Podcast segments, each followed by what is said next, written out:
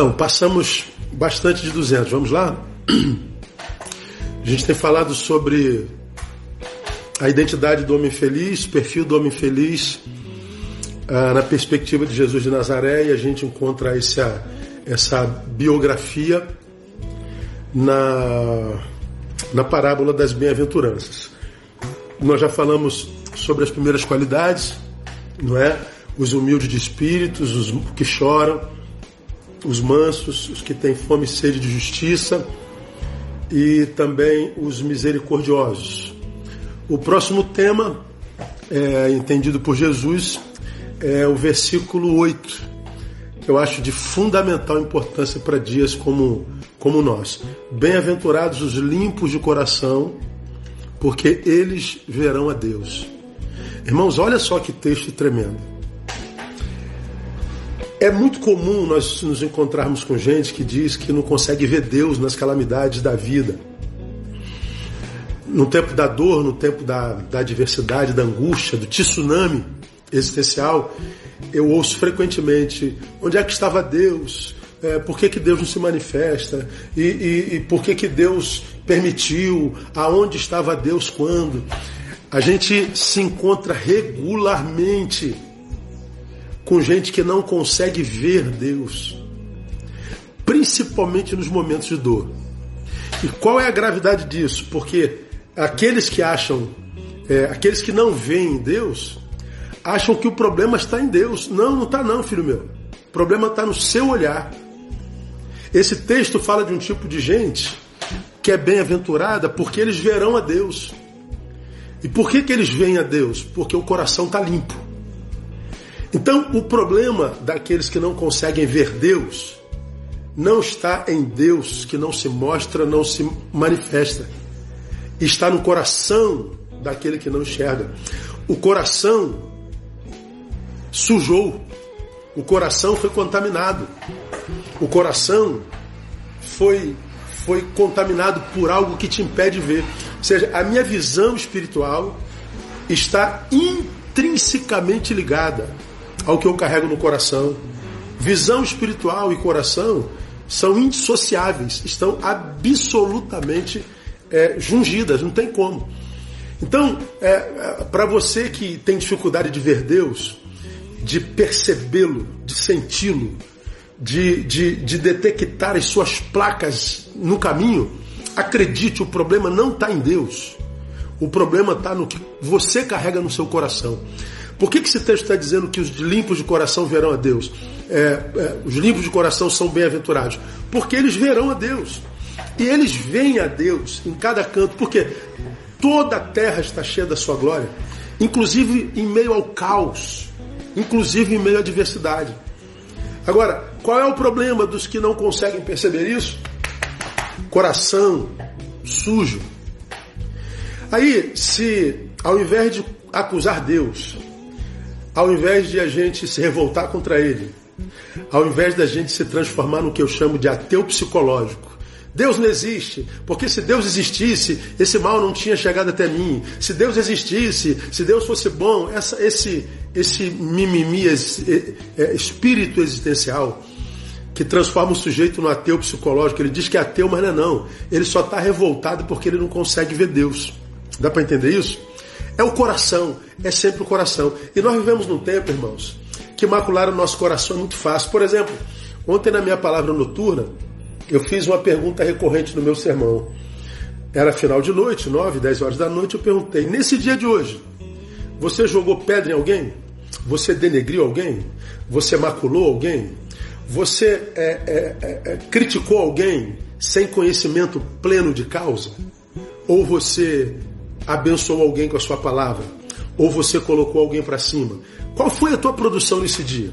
Pois é, essa resposta é importante porque a Bíblia diz que não é o que entra no homem que contamina o seu coração, mas é o que sai dele. Quando você fala mal de mim, ainda que você faça isso, o que você fala não tem poder para me contaminar. Como o que eu falo de você também não tem poder para te contaminar. Agora, se o que você falou de mim me fez reagir com a mesma ira, com a mesma injustiça, com a mesma a, a, raiva, quando eu reagi ao que você fez, aí sim, o que saiu de mim me contamina. Como nós vivemos em rede, e 90% dessa geração só se informa por redes, é, a sua central de informação é Facebook, é Instagram, Aí você vive nas redes, ó, metendo o malho em todo mundo, você vive criticando todo mundo, você vive numa briga intensa e você não sabe que cada briga que você compra, cada, cada, cada produção na tua ira, na tua indignação, o que você faz é apodrecer o seu coração. Você não tem noção de quanto você, com a tua indignação, sujou o teu coração. Você não tem noção de quanto mal você se faz quando você não consegue praticar o silêncio, quando você não consegue praticar a misericórdia, quando você não consegue praticar a mansidão, quando você não consegue praticar justiça. Nós vivemos numa geração que está empanturrada de ódio, o coração completamente sujo, um monte de gente em litígio pleno, porque o litígio te dá a sensação de que você esteja vivo, mas é só sensação. Porque quando você produz, produz aquilo que te mata lentamente. Nós vivemos, portanto, numa geração que, porque produz tanto no ódio, ela comete o que eu chamo de suicídio processual. Vai se matando devagarinho. Devagarinho. Mesmo nesse tempo, irmão, em que a humanidade está lutando para se manter viva, nós vemos irmãos nossos se digladiando nas redes sociais, brigando por questões desse tamanho, desse tamanho. Gente que se perde em brigas que não precisava travar. O que, que acontece? Empanturra o coração de ódio, suja o coração. O que, que acontece? Não consegue mais perceber Deus. Vamos terminar fazendo uma alta análise? Olha para você agora, para quem você é hoje. Mas faça com honestidade, não faça com personagem de Facebook nem de, de, de Instagram, não. Faça com honestidade. Esse ser que você é hoje, comparado com o ser que você foi há dois anos atrás, está mais próximo de Deus ou mais longe dele? Está mais apaixonado pela palavra de Deus ou mais longe dela? Está mais apaixonado pela oração, que é o que mantém nosso encontro com Jesus Cristo, é, relacionamento. Você é mais chegado à oração ou menos? Você é mais útil ao reino de Deus ou menos útil? Tua fome pelo que é divino é maior hoje há dois anos atrás. Pois bem, os que responderam que já estiveram mais próximos de Deus no passado, hoje estão mais longe, estão mais longe porque você certamente não tem percebido a manifestação cotidiana, frequente de Deus na vida.